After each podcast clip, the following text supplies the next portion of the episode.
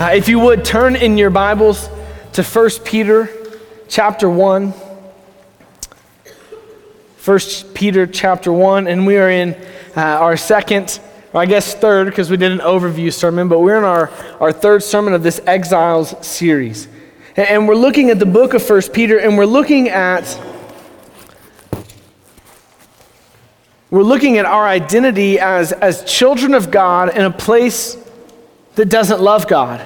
And so, by, by definition, we are exiles. We don't belong in this earth. Uh, our eternal home is in heaven. And so, what should our lives be like here and now? How's my volume out there? Is it too loud? No? Good? Praise the Lord. Okay. So turn with me again in 1 Peter chapter 1 verses 13 through 25. If you have uh, if you have your Bible, I'm glad you do. We always put the scriptures on the screens. Um, but if you're visiting with us or you haven't been here many times, um, on the inside rows of every row, there are Bibles. And if you don't have a Bible and you would like one, that is our gift to you. Uh, we want you to know that we're going to preach and teach out of God's Word, and we stand on it, uh, stand on it as our authority alone. And so, if you don't have a Bible and you would like one, that's our gift to you. Or if you forgot your Bible, pick it up and join us. Uh, page 1075, 1 Peter chapter 1, verses 13 through 25.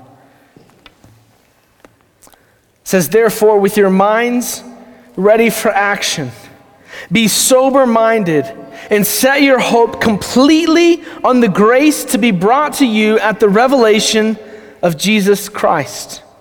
Now, now, typically our custom is to read the entire passage for the night and then walk through it and teach through it. But because we're covering such a long chapter today, uh, I'm just going to read each section that we're going to teach through once and then teach on it then. And so it says, therefore, with your minds ready for action and being sober minded, set your hope completely on the grace to be brought to you at the revelation of Jesus Christ. What, what that means to me and what I take from that is that holiness is action grounded in hope. If you picked up on that, uh, Peter begins this section uh, first off with therefore. And, and, we're learning as, as we're trying to be Bible fluent, we're trying to have Bible fluency. And when you see therefore, you need to know what it's there for. And, and, and, therefore is summarizing everything that was just talked about, which was our first sermon of how great a salvation we've been given. And so Peter is saying, therefore, now with this great and glorious and rich salvation in mind, based on that gr- great salvation, with our minds ready for action, uh, that old school translation, if you, if you grew up reading the King James Bible, maybe you did, maybe you don't even know what the King James, King James Bible is, that's fine. Um, but it says, gird up your loins. no, gird up your loins, which is a really old phrase, right? But, but what Peter was getting at when he was writing to the original audience is that um, to gird up your loins meant that, that men back in those days wore robes with a belt, okay? And what they would do if they were going to gird up their loins, they would gather up the bottom part of their robe and tuck it into their belt so that their legs would be a little bit more free and they could run unhindered. Right? And, and so Peter is telling them, the audience would have understood this cultural statement of girding up your loins, you're getting ready for action. And it says, with your minds ready for action, being sober minded, set your hope completely on the grace to be brought to you at the revelation of Jesus Christ. But he says, preparing your minds for action, getting ready. See, salvation is a call to come and follow Jesus, it requires action. And, and, this call to follow Jesus embarks us on the fight of our lives because, as we'll see in this passage and throughout the entire book of First Peter, um, we are called to fight our sin that lives within us. And, and that's really challenging to kill the sin that exists in your life. That's very challenging to do. It's also a fight to take the light to the dark places. See, friends, let, let me remind you did you know that in the state of Wyoming, the average is that 90% of the people you know in this city will spend eternity separated from God in hell? You can look up different numbers if you don't trust me. That's fine. That comes from the North American Mission Board, the largest missions agency in the United States. It varies depending on what city you're in. Casper does have a lot more churches than a lot of the other cities in our state. But you're not going to find a, a, number lower than 70%. That means that the people you work with, seven out of 10 of them will spend an eternity away from Jesus Christ. The people you go to school with, seven out of 10 of them will spend an eternity away from Jesus Christ. We cannot forget that the call to follow Christ is a call to action. And so we see in this passage that holiness is action grounded in hope. See, so, what do I mean by that? Um, it's, it's a call to action, but then he says, set your hope completely on the grace to be brought to you at the revelation of Jesus Christ. So we're getting ready for action. We're going to go on this fight. But what is it that keeps us fueled? What is it that keeps us uh, going? And, it, and, it's the fact that we can look forward to something. I remember, I, I don't look like I could run a half marathon now, and you would be correct. I cannot. But, but there at a time in college, I trained and I ran a half marathon. And like a goofball, I tried to jump over a cone first half mile of the race and I rolled my ankle. And it hurt really bad. And I had 12 and a half miles to go. And, and so I finished that. But towards the end, right at the very end, my leg that wasn't hurt was cramping severely because it was absorbing so much more weight because I couldn't put weight on my ankle. But when I saw that finish line, it didn't matter how tired I was. I knew I was going to finish. There's an amazing video on YouTube of Derek Redmond in the 1992 Olympics. And he had trained and he, had, he was an Olympic athlete. And he goes to this race. And, and in the first corner, he comes out and he tears his hamstring. And you see him go to the ground. And he kneels, holding on to his hamstring that is severely injured. He composes himself and he gets up and he begins to limp in severe pain.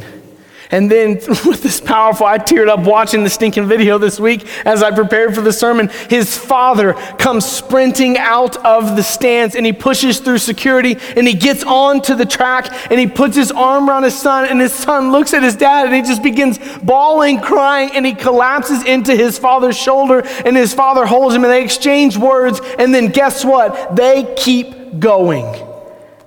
And although he got last place, and I'm pretty sure that because his father helped him, he was disqualified, but he crossed the finish line. Church, sometimes we get discouraged. We get broken that, that we get tired of fighting our own sin. We think, God, I just wish that I wouldn't struggle with this anymore. God, I wish that I didn't have these issues anymore and this sin that just constantly trips me up. I'm sick of it. Or maybe it's, it's a friend of yours that just for year after year you've watched this sinful habit just be toxic in their life and it has been debilitating to them. And they've, they've maybe they've lost their family through it. They've lost their job through it. Maybe they've even lost their life through it. And we get discouraged when we see darkness winning and we say, God, what's going on? Peter is telling his audience again, remember, they've all lost their homes, their jobs, and possibly and on threats of their lives, fleeing because they believed in Jesus. So think about how comforting this would be to them and, and allow it to comfort you that Jesus, or Peter says to them, Look, don't look to anything in this broken world. Look to what is coming in eternity. So, as the Christians, we are called to action. Our holiness is action but it's grounded in hope. Everything we do, we don't, we don't invest into a new believer because we know that that new believer is going to do great things. We, that is part of it. But we invest in that new believer because Jesus has commanded us to. And we know that no matter what the outcome is with that new believer's life, if we are faithful to the task God's called us to, then when we see him in heaven, we will be amazed at the grace that we receive at the revelation of Jesus Christ. And so, church, the first thing we see in this passage is that holiness is action grounded in hope. And what I think is amazing about that is that we are the only ones who have hope in this life.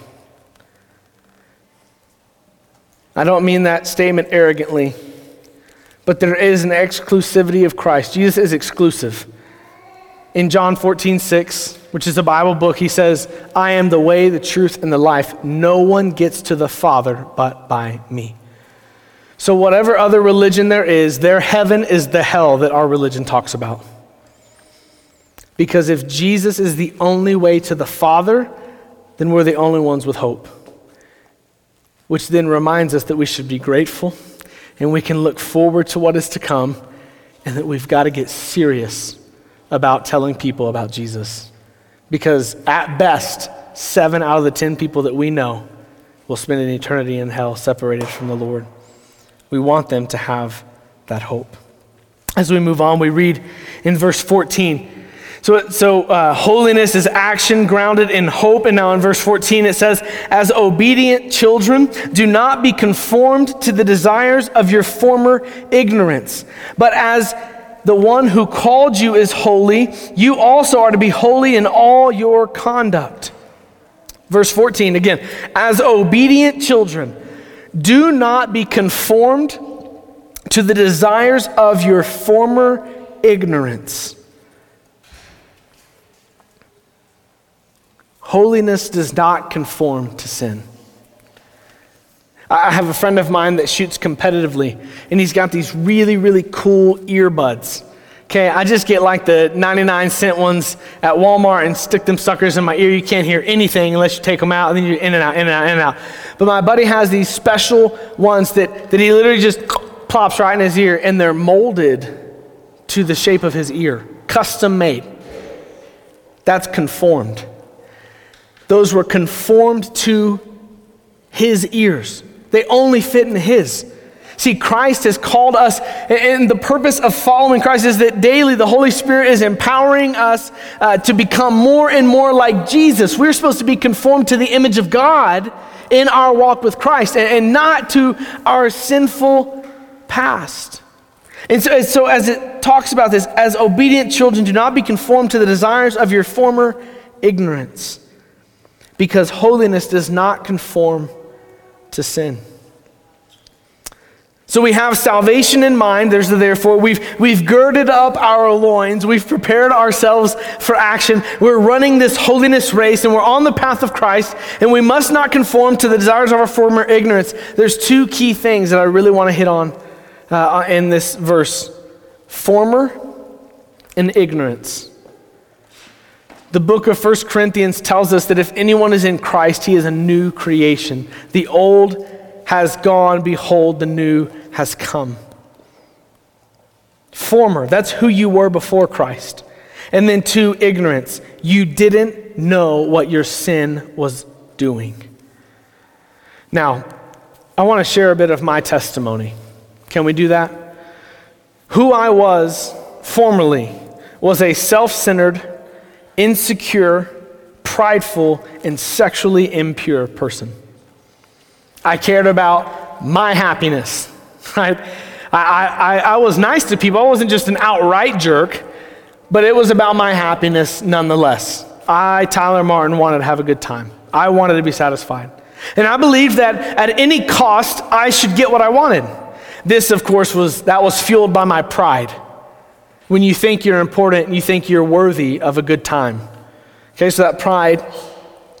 And then Ironically, I was a devastatingly insecure person. In that I wanted everyone's acceptance that I was as great as my pride told me I was.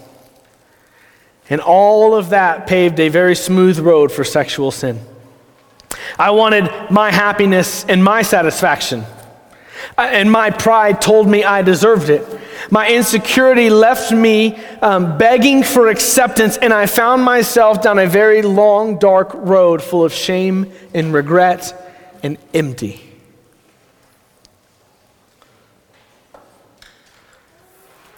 In every respect, I was running full tilt, breaking every single boundary that God has for his people. And now I realize there is freedom in the boundaries that God puts in my life and in your lives. So I used to find or attempt to find my purpose in all of those things. And now, on this side of my salvation, I realize that that's not who I am anymore. And I get sick to my stomach when I think of who I used to be in the things I used to do.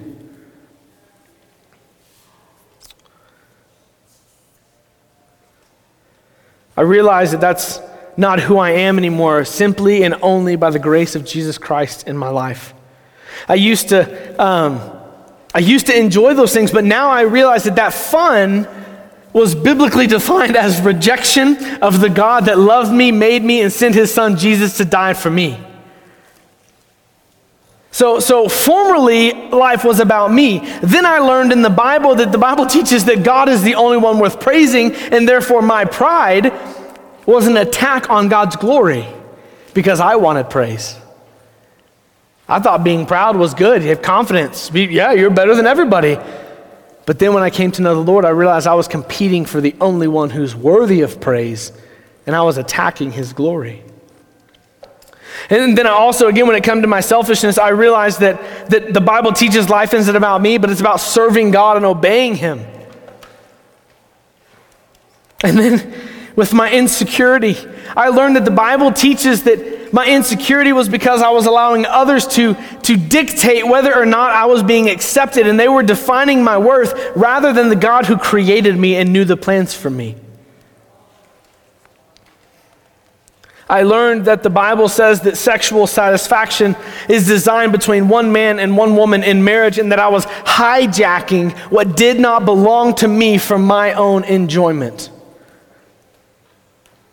All the things I found so much fun in when I came to know Jesus and I heard his word on it, I realized that my sin was an attack against a good and gracious God. And then instead of punishing me, he punished his son, his perfect son, who'd never sinned, in my place so that I could receive grace. So again, I, am ashamed and sickened at who I used to be. Um, and praise God that I'm not that person anymore. I've changed. Now we, we come to this do not be conformed to the desires of your former ignorance. The, the, the, problem is, is that along the path of following Christ, we're like, man, you start reading the Bible and you love what it does to change your soul. You start speaking kindly to people. You start trying to serve people more than you serve yourself. And you start realizing that life's not about you and it's about God and it's about serving others. And so you start these things, and then, then something scrolls across your Instagram feed that pops up this fiery passion from who you used to be. And you're like, oh, man. Or, or someone cuts you off, and again, that fiery passion comes right back. And, and, and, you feel the flesh, and what it says is the desires, the yearnings, the passion of your former ignorance. Who you used to be, and when you didn't know what it was doing to God. Along our life's paths, temptation rises up, and it, and it wants us to go back to where we were. It wants us to go back into the grave. But as we sang in that first song, Jesus called our names and we came out of that grave. We're no longer dead, so we have no business being in the graveyard. That's where we used to be when we didn't know better. But now that Christ has changed us and we know what our sin did to God and to us, we refuse to be conformed to what we used to find joy in. Mm. Holiness does not conform to sin. And let me just say to you if you're struggling in sin still, that's not who you are anymore. You are a blood bought child of God. And now you know better. Romans, 4, Romans 13, 14 says, But put on the Lord Jesus Christ and make no provisions for the flesh to gratify its desires. If you give sin an inch, it will take a mile. And so that passage says, make no provisions for your sinful flesh to have what it wants. Church, holiness is essential, and especially for uh, the health of our church, which we're fixing to get to, and, and then also for our evangelism, which we're fixing to get to. So, church, let me encourage you by God's word that we're reading today do not conform to your sin of who you used to be when you didn't know what it was doing to you and to the Lord. As we move on and we read, we join up in, in verse uh, 15. But as, so so we've prepared ourselves for action, right? Holiness is action grounded in hope. Holiness does not conform to sin. And now we pick up in verse 15. But as the one who called you is holy, so you also ought to be holy in all your conduct. For it is written, Be holy because I am holy. Again, he's, he's quoting an Old Testament scripture. Uh, it's always important to know what the if the author quotes the Old Testament, he's bringing the context of that situation into it. And God had created a people and was giving them ways in which they could live and be different than the lost nations around them. And he says, Be holy because I'm holy. He's unlike any other God. And so, therefore, our God's people ought to be unlike any other people. We ought to be the light in the dark place. Verse, verse 17, if you appeal to the Father who judges impartially according to each one's work, you are to conduct yourselves in reverence during your time living as strangers. See, holiness stems from our new identity. If you are in Christ, you are a new creation. Again, that, ver- that passage in Corinthians. Um,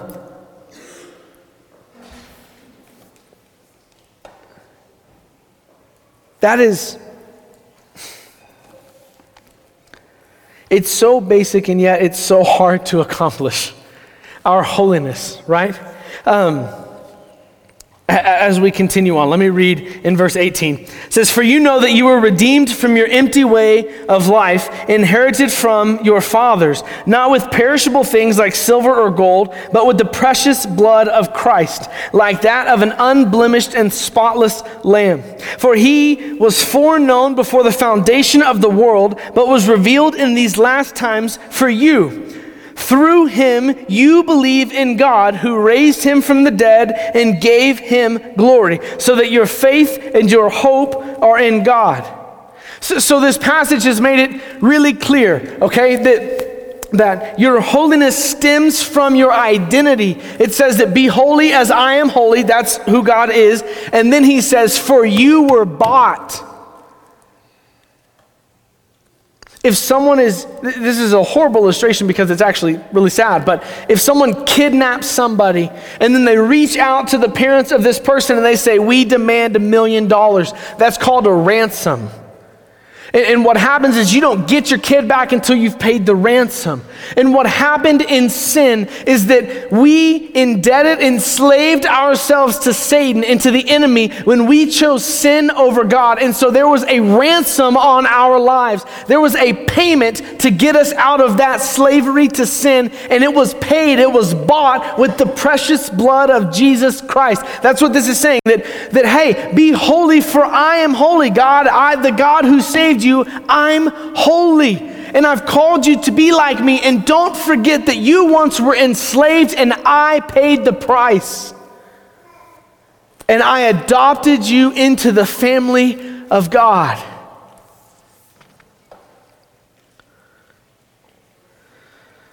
I had a friend of mine that he, he loved to play pranks. He loved Jesus, okay? And, and he was telling us this story one time that um, he, and, and, the place that he works, he just loved to play pranks on his coworkers. And, and this specific lady, he would, he would always pick on her a whole lot.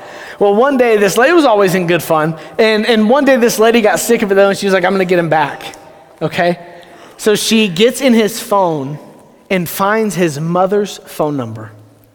And she calls his mother and says, Mrs. So and so, this is what your son has been doing to me. He's done this, this, this, this, this, and just lists all these pranks that he's pulled on her and humiliated her and picked on her and given her a hard time.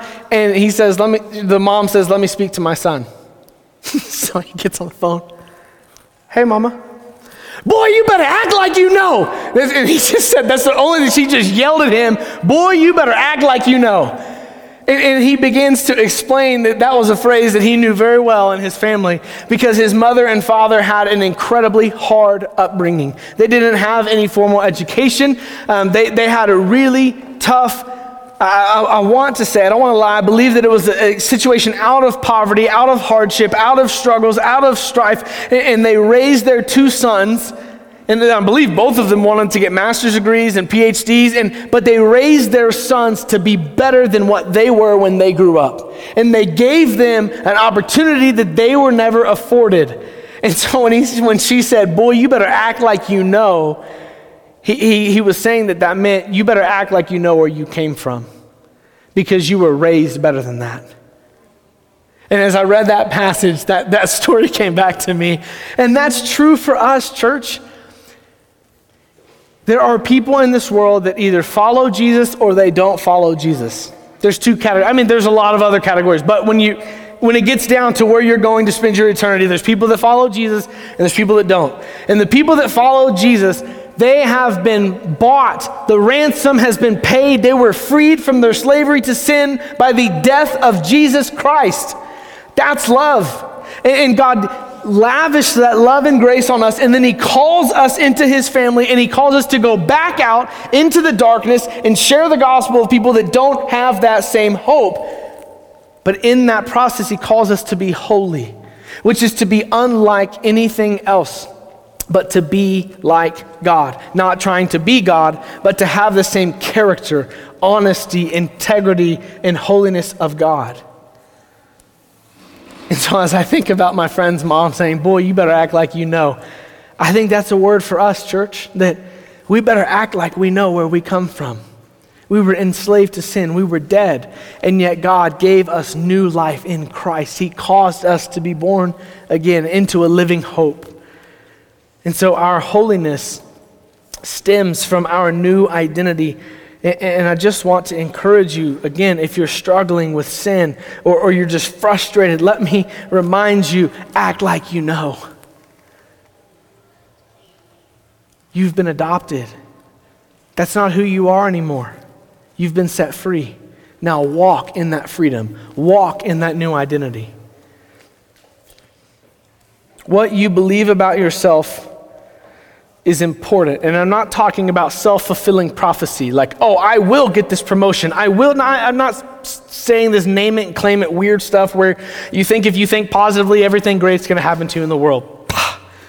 Jesus was a pretty godly person, I'd say, and he was murdered, okay? Peter, pretty godly, murdered upside down. So I don't really believe in this whole every day is Friday and your best life now. That's kind of a joke.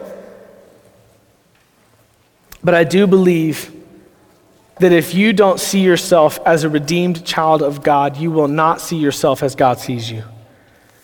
And so, church, if you have put your faith in Jesus Christ and walked away from your sins, you have a new identity. Walk in that.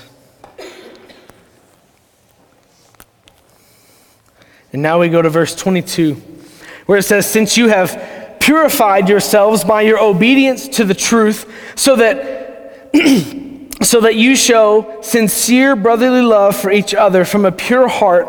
Love one another constantly because you have been born again, not of perishable seed, but of imperishable, through the living and enduring Word of God. See, our holiness is upward and outward all up until this point, it's talked about being holy because God's holy. Be holy because you've been saved. Be holy because you've been adopted as a family of God. So, because of what God has done for you, coming down to you, His grace down to you, you should be holy and follow Him alone, right? So, that's upward. But then in verse 22, it says, Now, because of this, because you follow Jesus, so that you show sincere brotherly love for each other from a pure heart, love one another constantly. So, our holiness does not just mean that us and Jesus got to be good, but we have to be right with people. Now, if your love with God is right, your love with people will also be right. And in this passage, he is only talking about the church. Elsewhere in the Bible and elsewhere in the book of 1 Peter, which we'll get into, he does talk about having right relationships. Um, with people who do not know Christ. But in this passage right here, he is talking about having sincere brotherly love for those in the church. There is a laser focus here on brotherly love, which we call transparent community and right relationships, okay? We must start at home. Again, in the book of John, verse 13 35, Jesus says, You, all the world will know that you are my disciples if you love one another. See, bar none in the Casper area will know that Outfitter Church loves Jesus by the love that we have for one another. And, and here's two things that, that I want to just drive in as hard as I possibly can. If we can't love the church, then our love for the lost loses all power. And we must strive for our church family relationships to be healthy, or our evangelism will be a joke. What do I mean by that? If you start telling the gospel to someone who doesn't believe it, but yet they know that you've lied, gossiped, cheated, slandered, and stolen from your church family, then what in the world would they want to be a part of that for? If they see corruption and abuse of power at Outfitter Church, why in the world would they want to follow our God? So, our holiness is not just upward and downward with the Lord, but it's also outward towards people and to the church. And so, our love for the church must be strong. And that gives us an ability for our love for the lost to be impactful. As we move on now, we come to the last passage in this chapter for tonight.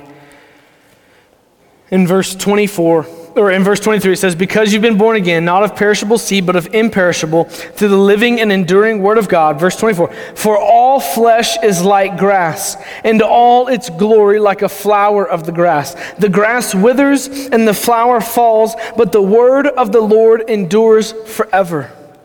So he's quoting an Old Testament passage, and then he interprets it, and he says, And this word is the gospel that was proclaimed to you. See, our holiness is fueled by the Word of God. Well, our holiness is fueled by the gospel, by the good news of Jesus Christ. So, as, as, we come now to the close of this chapter, we've seen that holiness is action grounded in hope. Holiness does not conform to sin. Holiness stems from our new identity. Holiness is upward and outward, and now we see that holiness is fueled by the gospel. Now, the word gospel means good news. If there's good news, there's bad news. The bad news, you and I have sinned. The good news, Jesus died on the cross, making a way for us to be forgiven of that sin. And so that's the good news that he's talking about. And again, he quotes the book of Isaiah. Now, if you're looking in your Bible, there should be either it should be in bold or there should be a number or a letter out beside uh, or it should be written differently because it's quoted in Scripture. So there should be some sort of demarcation in your Bible that tells you that there's something up with this verse. And it's telling you it's a quote from the Old Testament. And, and as we want to know how to read the Bible well, that anytime, again, like I said earlier, anytime the New Testament author quotes the Old Testament, it's for a very big purpose. Now, he quotes Isaiah 4, Isaiah 46 through 8. And the context of that passage is that God has spoken and it has come to pass by that his prophetic and powerful word, Israel is no longer in slavery, but is free. Verse 2 says, Speak tenderly to Jerusalem and announce to her that her forced labor is over. Her iniquity has been pardoned, and she has received from the Lord's hand double for all of her sins. Verse 4 Every valley will be lifted up, every mountain and hill will be leveled, and the uneven ground will become smooth, and the rough places become a plain. So here, the Isaiah or Isaiah the prophet is prophesying about a time when Israel was caught in their sin, and because of the word that was spoken by God, they are now set free. And we know that in the coming of Christ, the spotless Lamb, he was the sacrifice for our sins, the greatest news ever, the gospel. And so, what he's saying is that our holiness is rooted in the fact that God created an opportunity for us to be set free from our sin. And so our, our holiness is rooted in the good news of Jesus Christ. Now, I, have said this before, and I'll say it again that if you don't love Jesus, you're really going to hate this church. Because we're going to preach about Jesus every week. It's going to be out of a different Bible text, but I promise you it's going to get back to Jesus because he is the fulfillment of every syllable of the Word of God in our holiness, our identity as a new believer, our identity as a Christian, and, and, and, the way that we can fight sin, all of that is fueled by the fact that we didn't deserve grace and it was given to us anyways.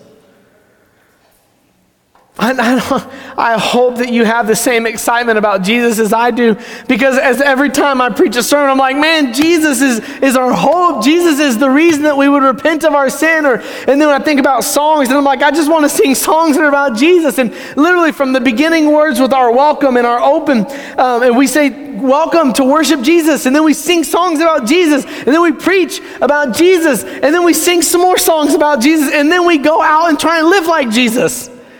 Again, if you don't like Jesus, you're going to hate this church. But I hope that the more that we exalt him and the more we lift him up for what he's done for us, that we will be drawn into a deeper love and adoration of God for what he's done for us. Now, if you're in this room and you don't believe in Jesus, I haven't talked to you yet tonight. this has all been applicable to the church.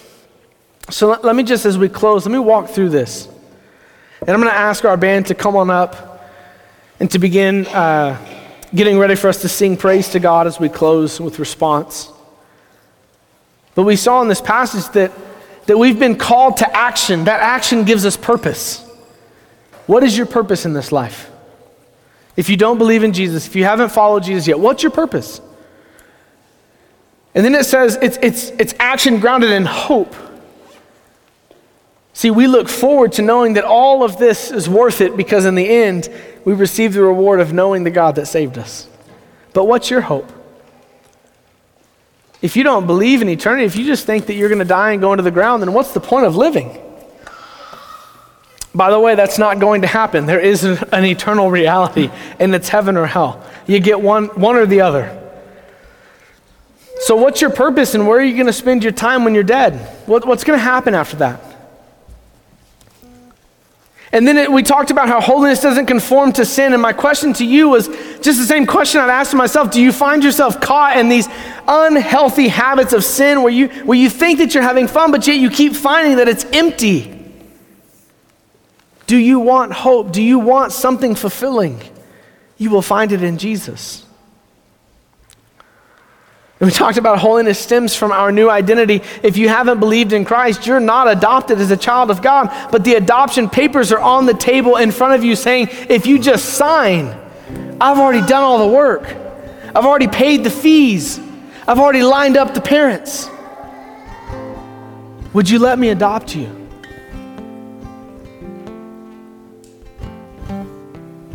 And only once we accept that identity in Christ as an adopted child of God will we be able to love rightly outwardly.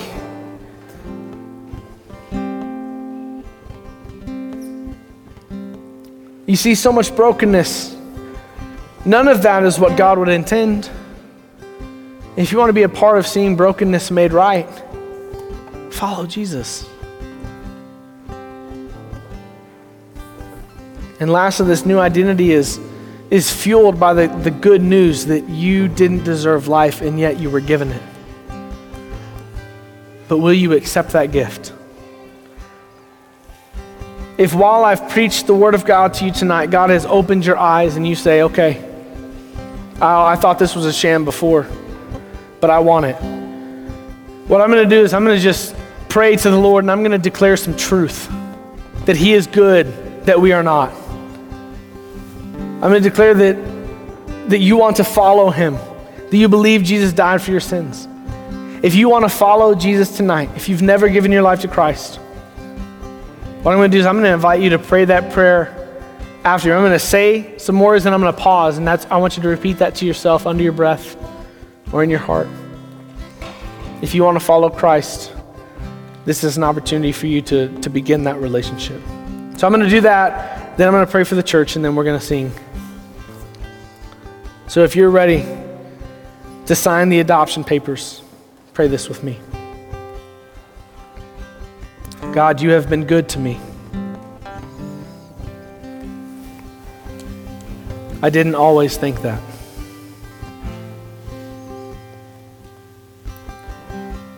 But God, I want purpose. I want hope. I want to be set free from the sins that bind me. I know you sent Jesus, God in the flesh, to die in my place for my sins. I'm going to need your help. But I want to follow you. I give you my life, God. Forgive my sins. Do with my life whatever you please. I am yours, and you are mine. Now, if you prayed that uh, with everyone's heads bowed and eyes closed still, you were given a card when you walked in that has a place for your name. I want you to fill that out and I want you to check the top box that says you decided to follow Jesus today. And I'm going to give you a call this week. I'm going to follow up with you. I'm going to help you get connected to Christ and to his people. And I want to welcome you to our family. Please be bold. If you prayed that tonight, let me know. Write it on that card so that we can talk about this new decision you've made. Now, let me pray for the church, and then let's sing to the Lord. God, I am so excited as we begin to walk through 1 Peter, and it's already begun to shape my mind, knowing that every ounce of frustration and pain that we experience in this life is all overshadowed by the goodness that we have in Christ. Help us, Lord, to be a church that is holy, a church that is unlike the world, not because we're better than, but because we've been saved. Because we are children of God and we want to be the light. Help us, Father. In Jesus' name, amen.